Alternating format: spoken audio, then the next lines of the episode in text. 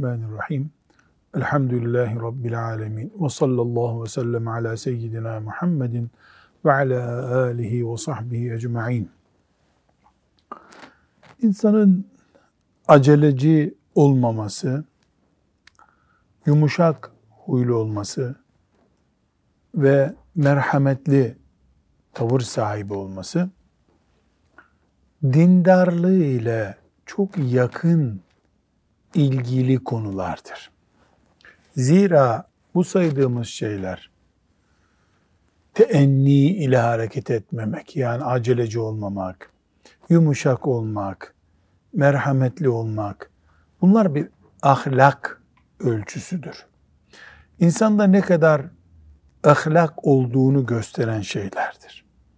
Ahlak da imanla direkt ilgilidir. Bunun için Resulullah sallallahu aleyhi ve sellemin hadis-i şeriflerinde bu konular birinci dereceden Müslüman eğiten konular olarak önümüzde duruyor. Nebevi Riyazu Salihin'inde böyle bir başlık açmış. Yumuşaklık, teenni ve her işte Müslümanın kolaylaştırıcı olmasına yönelik bir tavır terbiyesi bakımından başlık bu. Önce ayetler var. Ali İmran suresinin 134. ayeti var. Onu bir önceki derste de okumuştuk. Tekrar okuyalım çünkü bunlar e, Allahu Teala'nın kullarını görmek istediği ahlakı tarif eden ayetlerdir. Salih hocam onları okuyalım. Allah'tan korkan kimseler öfkelerini yutarlar ve insanları affederler. Allah iyilik edenleri sever. Yani bir tefsire ihtiyacı olmayacak kadar açık. Allah'tan korkan kimseler öfkelerini yutarlar. Öfkeyi yutmak ne demek? Sinirlendin, sinirlenmekte haklısın ama o sinirlenmenin gereğini yapmıyorsun, bunu yutuyorsun. Bu üzerine de bir de affediyorsun. Allah bunu iyilik etmek kabul ediyor. Böyle yapan kulunu seviyor. E, peki kolay bir şey mi bu? Canım kolay olsa cennet ucuz olurdu o zaman. Elbette kolay değil. Hani böyle boğazıma kadar geldi denir ya sinirleniyorsun, geriliyorsun, yüzde yüz e, haklısın, o yüzde yüz haksız. Buna rağmen ahlakın seni dizginliyor. Heh, işte Müslüman farkı burada ortaya çıkacak. Elbette sen haksızsan zaten yapacak bir şeyin yoktu. Tükürdüğünü yalamak deniyor ya, geri gelecektin sen. Hayır, haklısın. Sen yanlış yapmadın. Sana bu işe müdahale edenler de doğrusun diyorlar. Ama Allah rızası için geri adım atıyorsun. Müslüman ahlakı bu. Evet. Ee, A'raf suresinin 199. ayetinde emri var Rabbimizin. Sen af yolunu tut. Af yolunu tut. Yani affeden ol. İyiliği emret ve kendini bilmezlere aldırma. Evet. Ne kadar güzel Müslüman ahlakı. Kendini bilmezlere aldırma. Burada bizim çok önemli bir gerçeği bilmemiz lazım. İslam şu anda devlet mekanizmasından topluma en üstten hükmetmek gücünden yoksundur. Değil mi? Böyle bir İslam iddiası yok. Bireysel Müslümanlık daha fazla yaşıyoruz. En büyük de buluşma yerimiz camiler. Camilerde Müslümanlığımızı elhamdülillah yapıyoruz ibadetler bakımından. Ama şöyle bir günü hayal etsek ki inşallah olacak. Yüzde yüz Müslümanız. Yüzde yüz dinimizin hükümleri cari.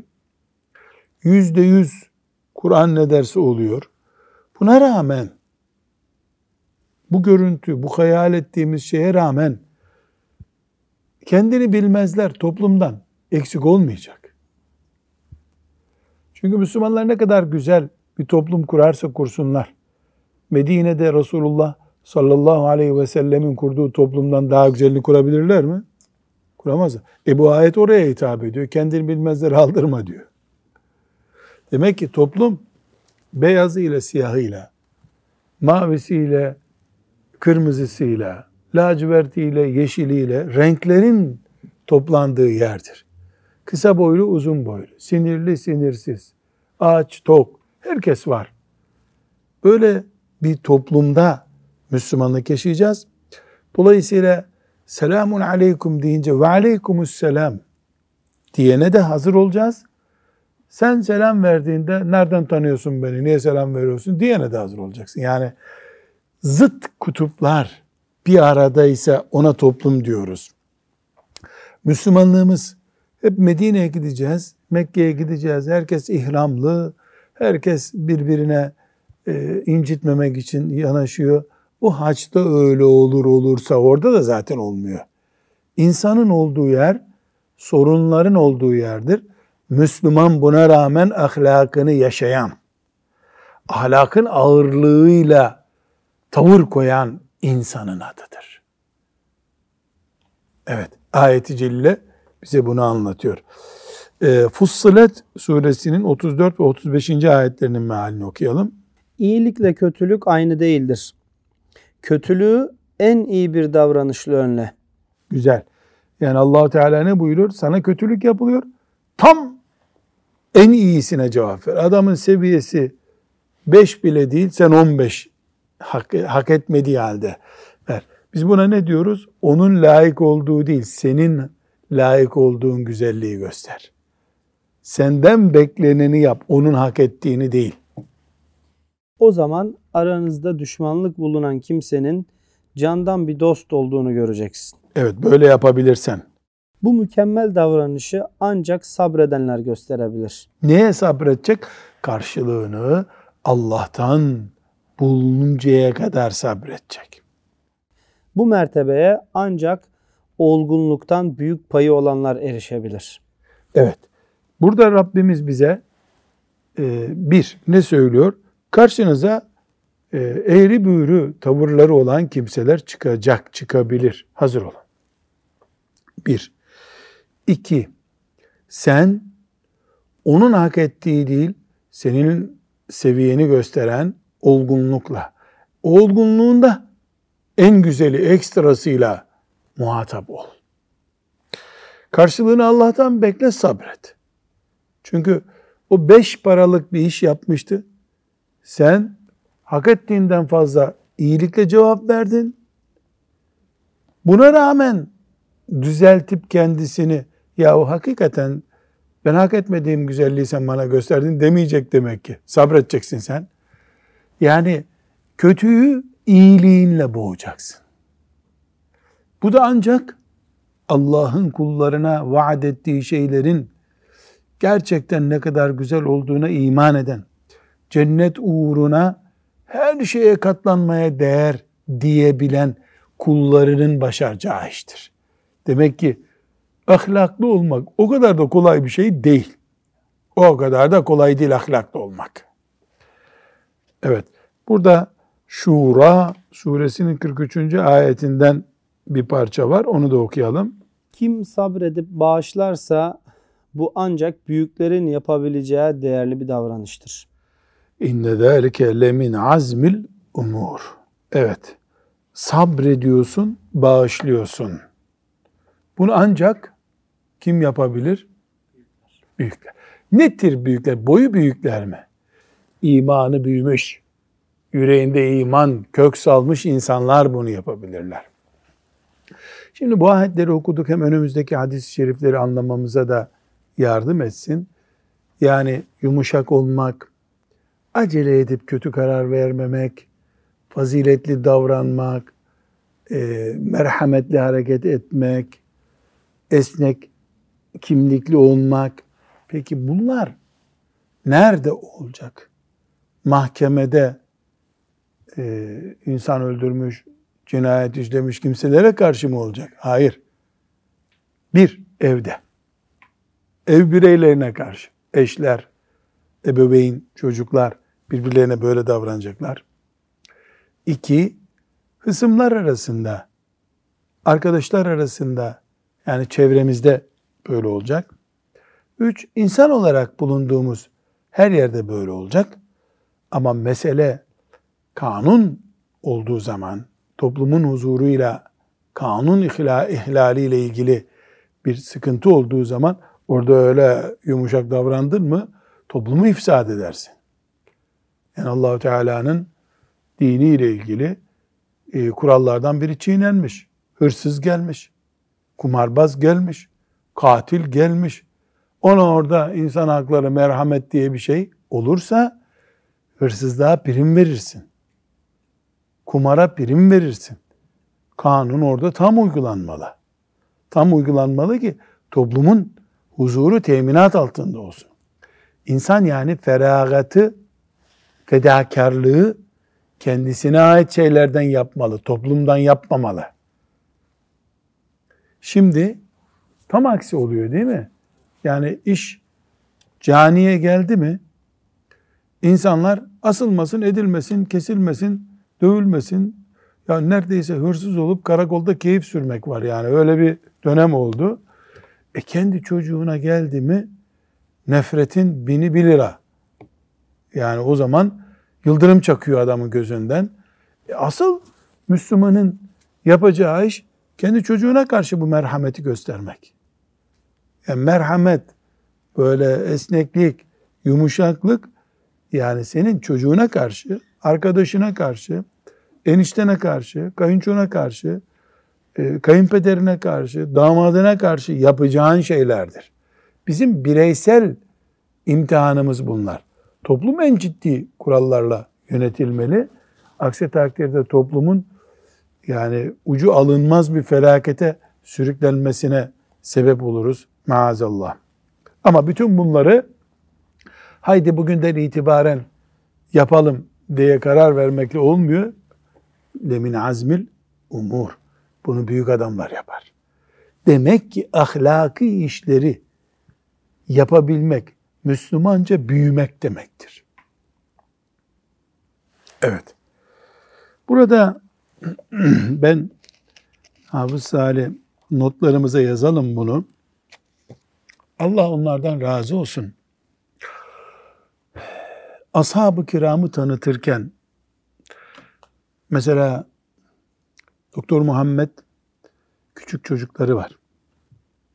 Şimdi görür gibiyim de yani suizanda yapmayayım ama ondan önce de gördük doktorlar işte çocuklarına nasıl İslam öğretiyorlar, ashab-ı kiramı öğretiyorlar. Şimdi e, mesela 10 yaşına geldi kızı. Ona ashab-ı kiramı tanıttın mı dediğimde e tabi tanıttım diyecek. Hadi ashab-ı kiramı nasıl tanıttın? Şu çocuğa ashab hakkında ne bir verdik diye bir geçmişe dönme imkanımız olsa. Sen 10 senedir bu çocuğa ashab-ı kiramı sevdiriyorsun. Şahidiz ki hakikaten de sevdiriyor. Evine gittiğimizde de baktık ki ashab-ı kiramdan konuşuluyor. Ne yazık ki ashab-ı kiram deyince ilk akla gelen nedir? Kılıç. Hazreti Ali'nin kılıcı böyle kocaman. Ömer radıyallahu anh bir tokat vurdu adama. Savaşta müşrikleri bir doğradılar.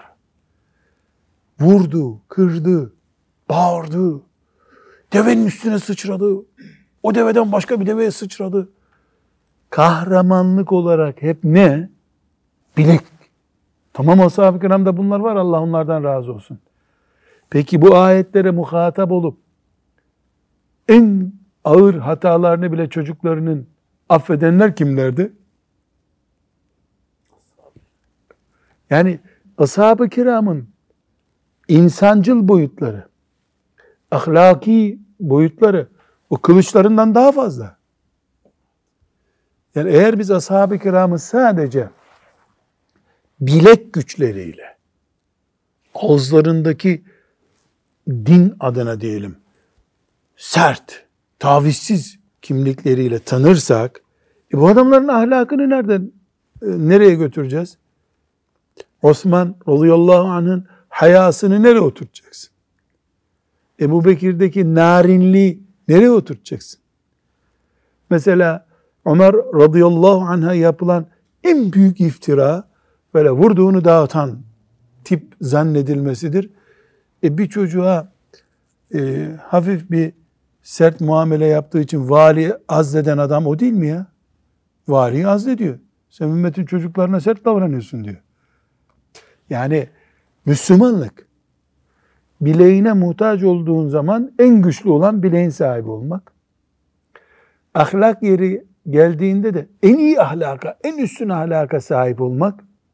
Merhamet gerektiğinde de e, bir güvercinden daha güzel merhameti simgeleyecek kimlik sahibi olmanı gerektiriyor. Ashab-ı kiramın radıyallahu anhum ve radu anh Allah onlardan razı, onlardan Allah razı kimliğini dolduran ahlak boyutu kesinlikle o savaş boyutundan daha fazladır. Niye? Bir önceki hadislerde okuduk müminin terazisine konan en ağır şey nedir?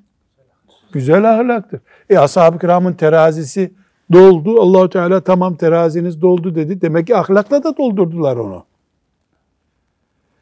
Bu eğer dikkat edilmezse de ashab-ı kirama bühtan olur. Maazallah.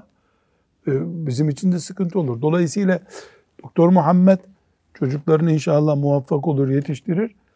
Ee, ne verdim geriye doğru döndüğünde Ömer radıyallahu anh'ın merhametini, Osman'ın hayasını, Ali'nin şecaatini, tabi hepsi hakkında kesin dolu dolu bilgilerimiz yok. Ama birinden onu alıyorsun. Mesela sabahlara kadar namaz kılmayı birinden alıyorsun. Halid'i at üstünde şimşek gibi çakan kimliğiyle alıyorsun ama bir bütün olarak ashab-ı kiramı hayatın bütününde ölçü alıyoruz.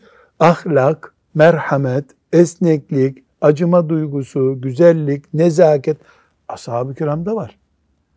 Bunları sadece kahraman olarak Peygamber sallallahu aleyhi ve sellemin etrafında kılıç kullanan, mızrak kullanan, ok atan kimseler olarak gösterilmesi gayet yanlış bir şey. Hayır, ashab-ı kiram şu ayetlerde bahsedilen ve biraz sonra okuyacağımız nezaketleri uygulamış insanlar. Üstelik de Abdullah Hafız bunu da not al sen. Üstelik de el e'rabu eşeddu küfren ve nifakan. Kaba sabalıkta daha ağır bir bedevi oldukları halde bu güzel ahlak uyguladılar. Yani zaten beyefendi, nazik insanlar topluluğu değildi ki Efendimiz sallallahu aleyhi ve sellem'den iki gün nasihat dinleyince öyle oldular. Hayır. Kaba, sert, haşin adamlardı çoğu. Arabi olanlar. Yani bedevi, dağ adamı, çöl adamı olanlar.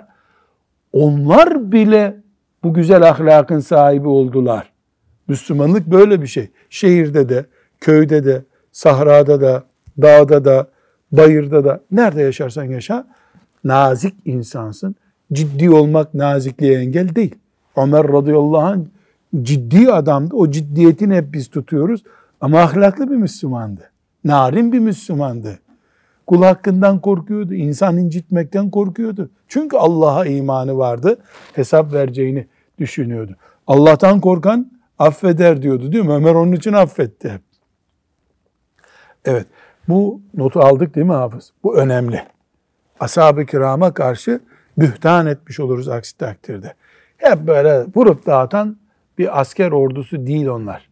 İnsani duyguları, ahlakları, merhametleri bugün kimseyle kıyas edilemeyecek güzellikteler. Allah onlardan razı olsun. Şimdi bununla ilgili 5-10 hadis-i şerif var. E, farklı bir şekillerde. Bunları bir şekilde okuyalım. İnşallah istifade etmeyi de Rabbim nasip eder. 633. hadis-i şerifteyiz değil mi? Evet. Okuyalım. İbn Abbas radıyallahu anhuma'dan rivayet edildiğine göre Resulullah sallallahu, Sallallahu aleyhi aleyhi ve ve sellem. Abdülkays oğullarından Eşecce sen de Allah'ın sevdiği iki özellik vardır. Eşedc adamın adı. Sahabinin adı radıyallahu anh. Sen de Allah'ın sevdiği iki özellik vardır. Bunlar yumuşak huyluluk ve ihtiyatkarlıktır buyurdu. Yumuşak huyluluk ve ihtiyatkar. İhtiyatkar biraz herhalde Türkçesi zor bir kelime değil mi? Aceleci olmamak. Teenni diyoruz biz buna. Tedbirli. Oh güzel. Anadolu'da tedbirli. Evhama düşmeyecek şekilde tedbirli. Tamam güzel.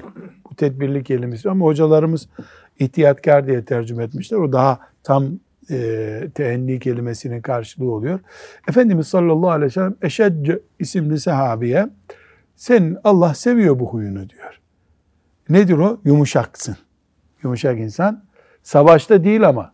Nerede yumuşak? Evinde yumuşak. Evinde yumuşak. Kanuna karşı değil. Kendi hakkına karşı yumuşak. Ve tedbirli insan. Paldır küldür hemen aklına geleni yapmıyor. Buradan bir hüküm de çıkarıyoruz. Bir insanda güzel bir mizaç varsa onu şımartmamak, ayağını kaydırmamak şartıyla sen böyle güzel bir ahlakın var demek lazım demek. İnsan mesela çocuklarına bunu söylemeli. Yavrum sen annene karşı iyi hürmetli davranıyorsun. Aferin. Yani çocuğa bunu söyleyeceksin ki çocuk bundan bunu devam ettirmeyi yapsın. Yani çocuğun yaramazlığı olduğunda onu bağırarak söylüyorsun. Güzel taraflarını söylemiyorsan yanlış bir şey. E, arkadaşlar arasında ya senin bu vaktinde gelme huyun çok güzel ya. Sen Allah razı olsun sen iyi vaktinde geliyorsun. Fakat bunu da putlaştırarak yani yok dünyada senden başka bunu yapan şeklinde değil. Çünkü Allah'tan başka hiç kimse tam yapmıyor bir şeyi. Ama biraz güzel yapanı da takdir etmek lazım ki gerisi gelsin.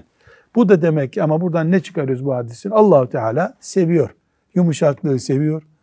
İhtiyatlı olmayı, tedbirli olmayı seviyor Allah demek ki. Celle Celaluhu. Peki. Öbür hadis-i şerife geçelim. Ayşe radıyallahu anhadan rivayet edildiğine göre Resulullah sallallahu aleyhi ve sellem şöyle buyurdu. Allah Teala kullarına lütufkardır. Onlara her işte kolaylık gösterilmesine memnun olur. Aa, ne kadar güzel. Hiç bir şey söylemeye gerek yok. Allah Celle Celaluhu kolaylık yapıyor kullarına. Lütuflu davranıyor. Demek ki kullarının da öyle olmasını istiyor. Bu ikinci bir söze gerek olmayacak kadar bizi bağladı. Bir sonraki hadis-i şerife geçelim. Yine Ayşe radıyallahu anhadan rivayet edildiğine göre Peygamber sallallahu aleyhi ve sellem şöyle buyurdu. Allah Teala kullarına lütufkardır. Onlara kolaylık gösterilmesine memnun olur. Zorluk çıkaranlara ve başkalarına vermediği başarıyı ve sevabı kolaylık gösterenlere verir. Ya Allah! Özetine Allah kullarına kolaylık gösterene yardım ediyor. Sen yokuşa sürdün mü seni de Allah mahrum ediyor nimetinden. Evet, burada tekrar vurguluyorum ama. Afrika'daki insanlara kolaylık gösterme edebiyatını İstanbul'da yapın demiyor Efendimiz sallallahu aleyhi ve sellem. Etki alanın neresiyse senin. Ev etki alanın. İş yeri etki alanın. Sen burada bir en pratik, e, en küçük dairede bir merhametini, yardımlı severliğini, esnekliğini gönder, göstereceksin. Allahu Teala da uzaklarda yapmışın gibi kabul buyuracak bunu. Evet bir sonraki hadis-i şerife geçebiliriz. Yine Ayşe radıyallahu anhadan rivayet edildiğine göre Peygamber aleyhisselam şöyle buyurdu. Nerede kolaylık varsa orada güzellik vardır. Kolaylığın bulunmadığı her şey çirkinir. Ya Allah ne kadar bir şeyde kolaylık mı var? O güzeldir.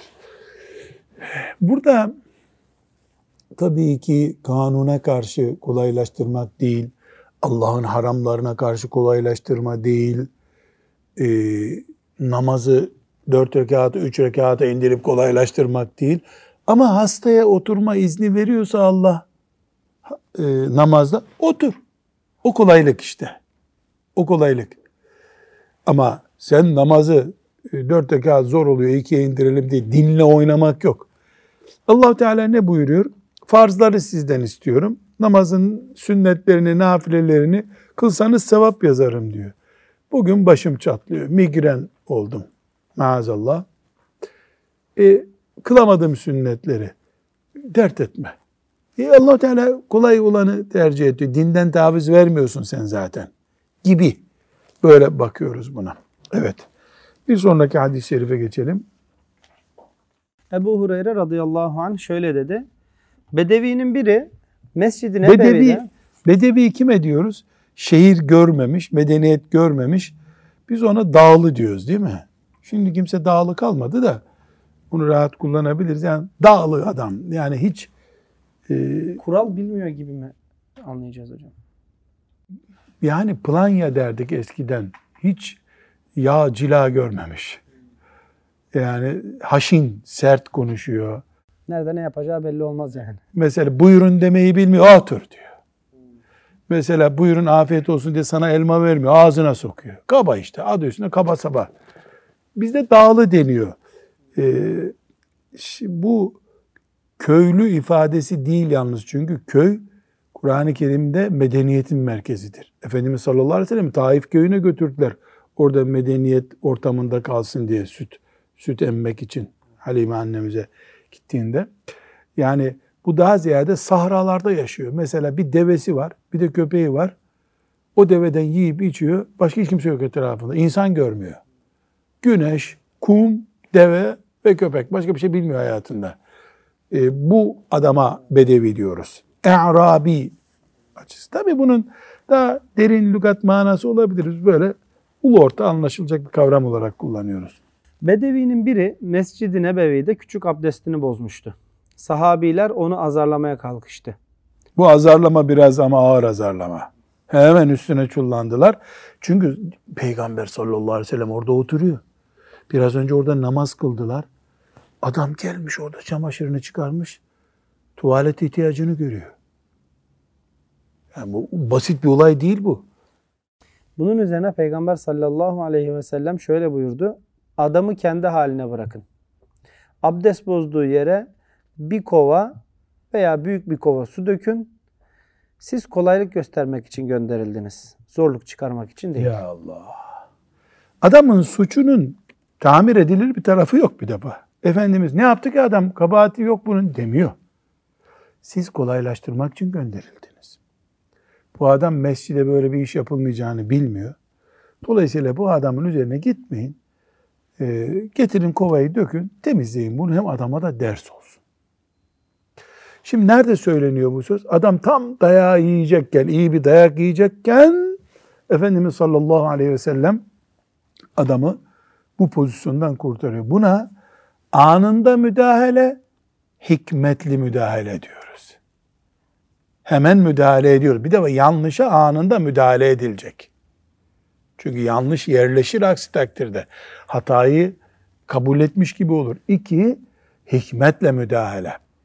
Yani e, Anadolu'da güzel bir söz var. Havlayan köpeği ısırma diyorlar. Yani köpek havlıyor, o insanca bir şey değil.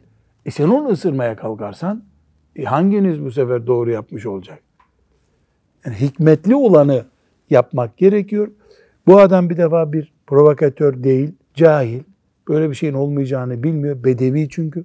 Mescit nedir, ev nedir bilmiyor. Kendisi zaten çölde yaşıyor. Yani kumların içinde yaşayan adam burası mescittir ne bilecek? Üstelik de siz kolaylaştıran bir ümmet olun diye gönderildiniz. Bu hadisin buradaki rivayetin ilavesi var. Adam dayaktan kurtulunca bu sahnede ellerini açmış dua etmiş. Ya Rabbi demiş. Bir benden bir de Muhammed'den razı ol demiş. Çünkü adamda kabalık var. Hem dayaktan kurtuldu. Şimdi dayağa şükrediyor kurtulduğuna. iki kişiye dua ediyor. Efendimiz buyurmuş ki be adam o geniş rahmetini Allah'a niye daraltıyorsun demiş. Eğitime devam ediyor. Eğitime devam ediyor. Sallallahu aleyhi ve sellem. Ben bir derste zikretmiştim Hafız Salih çok seneler oldu. Bu hadisi dinleyen Müslüman bir kadın evinde misafirlerin yanında koltuğu kirletti, çişini kaçırdı diye çocuk döverse bu hadisin neresiyle karşılaştıracağız bunu Hasan Hoca? Mescit değil senin evin. Ev mescit değil. Sonra bu küçük çocuk 60 yaşında bir bedevi de değil. Ben ona tembih etmiştim. İşte misafir gelmeden tuvalete git. Niye gitmedi? Mazeretleri hazır. Kadınların veya erkeklerin. Ya da mesela işte baba arabasıyla misafirliğe gidiyor. Çocuklara simit alıyor. Çocuklar arabada simit yiyorlar. Sonra tam arabadan inecekleri zaman baba bakıyor ki koltuk hep simit susam olmuş. Misafirliğe giden, oynamaya giden çocuğu bir güzel azarlıyor orada. Bu peygamberin hadisi nereye gitti? Ne yapacağız? Müslümanlık sadece hacca gitmek dini mi? Onun için kat etmemiz gereken çok yol var. Böyle Afrika'da şunu yaptılar, bunu yaptılar. Hacılar Afrika'dan gelince ayağımı bastılar demek kolay. Bu verdiğim örneklerin yüzlercesini tanıyoruz evlerimizde biz. Yabancı değil bize. Ahlak burada belli olacak. Ehli sünnet olduğumuz yani Resulullah sallallahu aleyhi ve sellemin sünnetine ehliyetimiz olduğu burada ortaya çıkacak. Hiçbir şey olmamış gibi e, misafir gidince temizlersin. Oldu bitti. Hatta misafirler rahatsız olmasın diye çaktırmazsın üstüne bir minder korsun. Misafirin çocuğu mesela böyle bir şey yaptı. Eyvah bütün ikramlar her şey durdu. Operasyon müdürlüğü hemen devreye girdi. Bunlar e, İslamiyet'in e, henüz tam hazmedilemediğini gösteriyor. Namaz kılmayı kimden öğrendik biz? Resulullah sallallahu aleyhi ve sellem'den. Peki camiye bevleden işeyen çocuğun, adamın terbiye sistemini nereden öğrendi? Öğreneceğiz. Sallallahu aleyhi ve sellem. Kaldı ki cami değil bizim evimiz. Okulumuz. Rabbimden bize bu işleri kolay etmesini dileriz. Evet bir sonraki hadis-i şerife geçelim. Enes radıyallahu anh'ten rivayet edildiğine göre Peygamber sallallahu aleyhi ve sellem Sallallahu şöyle aleyhi buyurdu. Kolaylaştırınız, zorlaştırmayınız, müjdeleyiniz, ürkütmeyiniz. Evet. Emri hazır. Kolaycı olacaksınız. Zorlaştırmayacaksın. Müjdeleyeceksin. Ürkütmeyeceksin. Önce evde. Sonra etkili ve etkili olduğun yerde. Evet devam edelim hadis-i şeriflere. Cerir İbni Abdillah radıyallahu anh Resulullah sallallahu aleyhi ve sellemi sellem. şöyle buyururken dinledim demiştir. Yumuşak davranamayan kimse bütün hayırlardan mahrum kalmış sayılır. Yumuşak davranamayan kimse bütün hayırlardan mahrum kalmıştır. Evet. İlave edecek bir söz var mı buna? Yani ağla sen, sertliğine ağla. Fakat burada gençler ciddiyet başka bir şey. Yumuşaklık başka, ciddiyet başka. Yani insan yumuşak olacağım diye laçka bir Müslüman da olmaz. O başka bir şey. E, bu ne? Disiplinli olacaksın. Yumuşak ve merhametinle disiplini devam ettireceksin. Zor olan bu zaten. E, peki e, bu kadar zor bir şeyi nasıl yapacağız? E, cennet ucuz değil. Bu namaz gibi bir ibadet. Oruç gibi bir... Oruca nasıl dayanıyorsun yaz günü veya kış günü? Nasıl dayanıyorsun? Bu da oruç işte. Bu da yani orucu emreden Allahu Teala yumuşak ol, disiplinini bozma diyor. Bu çok önemli. Bir sonraki hadis-i şerife geçelim. Burada önemli notlar var. Ebu Hureyre radıyallahu anh'ten rivayet edildiğine göre Çok bir dikkat adam ediyoruz bu hadis-i şerife. Evet. bir adam Peygamber sallallahu aleyhi ve selleme bana öğüt ver dedi. O da kızma buyurdu. Kızma. Yani sinirlenme. O zat isteğini birkaç defa tekrarladı. Tekrar bana öğüt ver ya Resulallah dedi. Resul-i Ekrem sallallahu aleyhi ve sellem de her defasında kızma buyurdu. Kaç kere olduğunu bilmiyoruz. Bu adam kaç kere sordu bunu ama belli ki bir üç kere sordu herhalde. Üç kere veya üç defadan da fazla sormuş olabilir. Hepsinde sallallahu aleyhi ve sellem ne cevap vermiş? Kızma. Bana nasihat et ya Resulallah kızma. İkinci, üçüncü soru şu da adamın neyi gösteriyor? Tam kızmaması gereken bir adam oldu. Efendimiz sallallahu aleyhi ve sellemin sözünün isabet ettiğini gösteriyor. Çünkü adam sana peygamber kızma diyor. Tamam gitsene. Yok ben nasihat istiyorum kızma. Demek ki adam gergin biri. Sallallahu aleyhi ve sellem tam yerinde isabet etmiş. Bu hadisi şerif zannediyorum bugünkü kadar insanlığa lazım olmamıştır herhalde. Bakıyorsun eşler birbirlerine karşı sinir küpü. Anneler babalar çocuklarına karşı sinir. Herkes elektrikli. Şimşek çakıyor evde. Misafir geldi mi böyle otobüste filan güya gevşiyorlar. Ama baş başa kaldılar mı şimşekler çakıyor evde. Yaşadığımız çağ çok fazla teknolojik bir çağ. Radyasyonlu alanlarımız var. Dijital cihazlar başımıza bela oluyor. Cep telefonları e, işte frekanslarıyla başımıza bela. Bunlar etkiliyor. Her şeyi yapabileceğine inandırılmış bir nesil geldi. Bu sinirli sistemini artırıyor. İlaç kullanıyor çocuklar. Doğduğu günden itibaren ilaç kullanmaya başlıyorlar. Neredeyse o ilaçlar yan etki yapıyor. E işte şehir gürültüsü var, ışık kirliliği var. Bunlar hep nimet gibi duruyor. Beraberinde sorunlar getiriyor. Zannediyorum bu dönem kadar insanlık antidepresyon e, ilaçlar kullanmak durumunda kalmadı herhalde.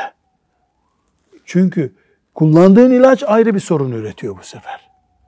Yani şöyle bir rahatlamak için çay içiyorsun, çay uygusuz bırakıyor. Uygusuz olunca ertesi gün e, bir sinir bozukluğu oluyor. Her halükarda bu hadisi şerif emrediyor. Bu daha önce biz bunu 46, 47, 48, 49. hadisleri okurken ta en başlarda bunu elhamdülillah o zaman geniş bir şekilde okumuştuk ama şimdi de hulasa etmekte fayda var. İnsan sinir sistemine hakim olmalı. Sinir sistemine hakim olamıyorum. O sistemin bozulmasına neden olan ortam ve olaylara hakim olmalısın. Hemen doktora gitmeye gerek yok. Belli ki e, bu ışık kirliliği sende sinir sistemine neden oluyor. Çok ışıklı bir yer, radyasyonlu bir yerdesin. E, ses, gürültü var. E, gıdan etkiliyordur seni. Çok e, fazla tahriş edici gıda kullanıyorsundur. Ne bileyim herkes bir sebebin oluyor. Yani doktora bana ilaç ver demeden önce uygun ortam öner bana demeli doktora insan. Yani tıp bir mekanizma geliştirmeli. İnsanlara nasıl şu gıda, e, şu işte şeker üretiyor falan diyorlar. Uygun hayat ortamını da tavsiye etmeliler. Tabi bu sefer cep telefonundan uzak durun diyecekler. Kendisi de telefon kullanıyor. Bilmiyorum yani insanlık ürettiği şeyleri sorunsuz üretemiyor ne hikmetse. Ama buna rağmen Efendimiz sallallahu aleyhi ve sellemin tavsiyeleri var tabi. Birincisi pozisyon değiştirmeli insan. Mesela ne buyuruyor? Yürüyorsan bir otur. Oturuyorsan kalk on adım yürü. Yani aynı pozisyonda olmak ısın, balata ısınması gibi bir sonuç oluşturuyor. İkincisi sus. Alimlerin tavsiyesi bu. Sus. Sinirlenince sus. Aç camı dışarı bak. Veya yüzüstü yat, ağzını kapat. Sus. Çünkü konuştukça gaz döküyorsun. Gaz veriyorsun oluyor.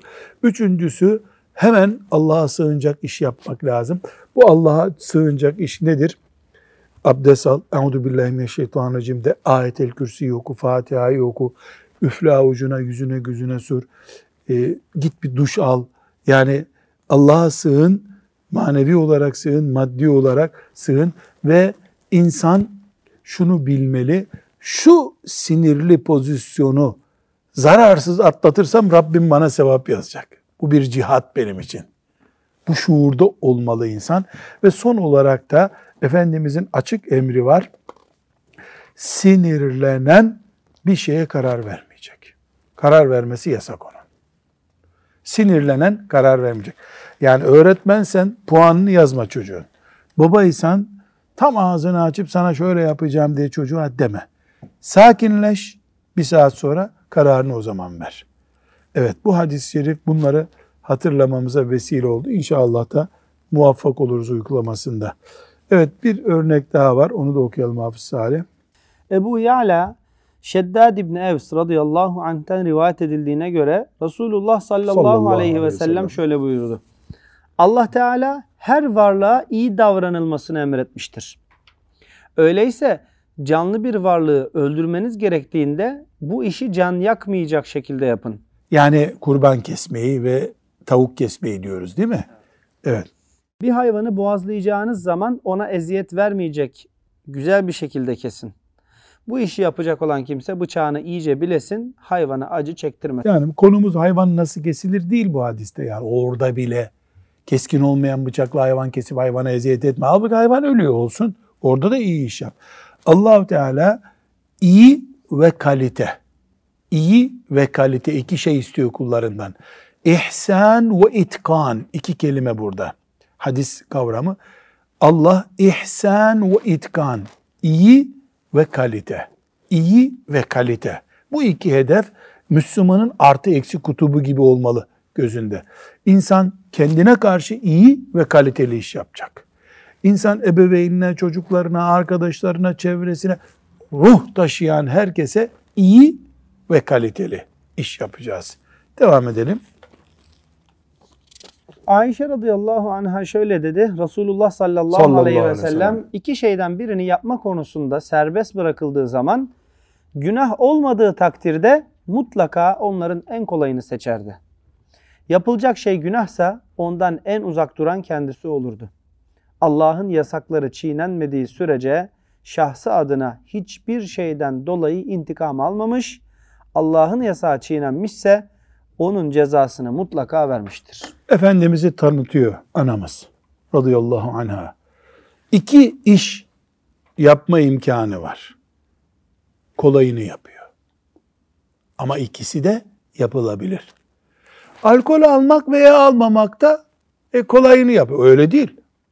Yani ölümlerden ölüm beğenmiyor. Alternatif iki iş var. Mesela uçakla gidebiliyor hacca, otobüste gidebiliyor. İki seçeneği verdi. Efendimiz hangisiyle giderdi Salih? Uçakla. Niye? Kolay o çünkü. Kolay. Mesela bu ödevi çocuğa veriyorum. Bir günde yap getir demem de mümkün. Okul kapalı nasıl olsa iki günde de yap getirdi. Hangisini yaptırırdı çocuğa? İki gün. İki günü yaptırırdı. Böyle. Yoksa yani Efendimiz sallallahu aleyhi ve sellem siyahla beyazı seçiyor değil. İki olur renkten tatlı olanını tercih ediyor. Müslümana da bunu emrediyor mu? Ediyor. Bu din, din işlerinde, dünya işlerinde fark ediyor mu? Yok. İbadette de böyle. İbadette de böyle. Mesela Efendimiz sallallahu aleyhi ve sellem 3 ay ard arda hiç oruç tutmadı. Ayşe anamız hiç tutmadı böyle diyor. Evet tutabilir mi? Tutabilirdi. Kolay olanı tercih etti. Şaban ayının sonunda bıraktı orucu. Ramazan'a hazırlık yaptı. Müslüman bütün hayatında böyle bir ölçü kurabilir mi? Kurabilir. Son hadis-i şerif var. Onu da okuyalım. İbn Mes'ud radıyallahu anh'ten rivayet edildiğine göre Resulullah sallallahu aleyhi ve sellem şöyle buyurdu. Cehenneme kimin girmeyeceğini veya cehennemin kimi yakmayacağını size haber vereyim mi? Kim girmez cehenneme? Cana yakın olan, Cana yakın, sempatik Müslüman, herkesle iyi geçinen, herkese iyi geçinen, yumuşak başlı olup insanlara kolaylık gösteren kimseleri cehennem yakmaz. bu ahlak çünkü bunlar iyi mümin ahlakı. İyi ahlakı olan mümin de cehenneme girmez. Ama burada çok hac eden, çok zekat veren, çok cihat eden demiyor. Bunları yapar zaten mümin. Ama yumuşak başlı, sempatik mümin olmak zor olabilir birisi için. Bunu da yaptı mı cehennemden kurtuldu demektir. Demek ki ahlak cehennemden de kurtarıyor. Sallallahu ve sellem ala seyyidina Muhammed ve ala alihi ve sahbihi ecma'in velhamdülillahi rabbil alemin.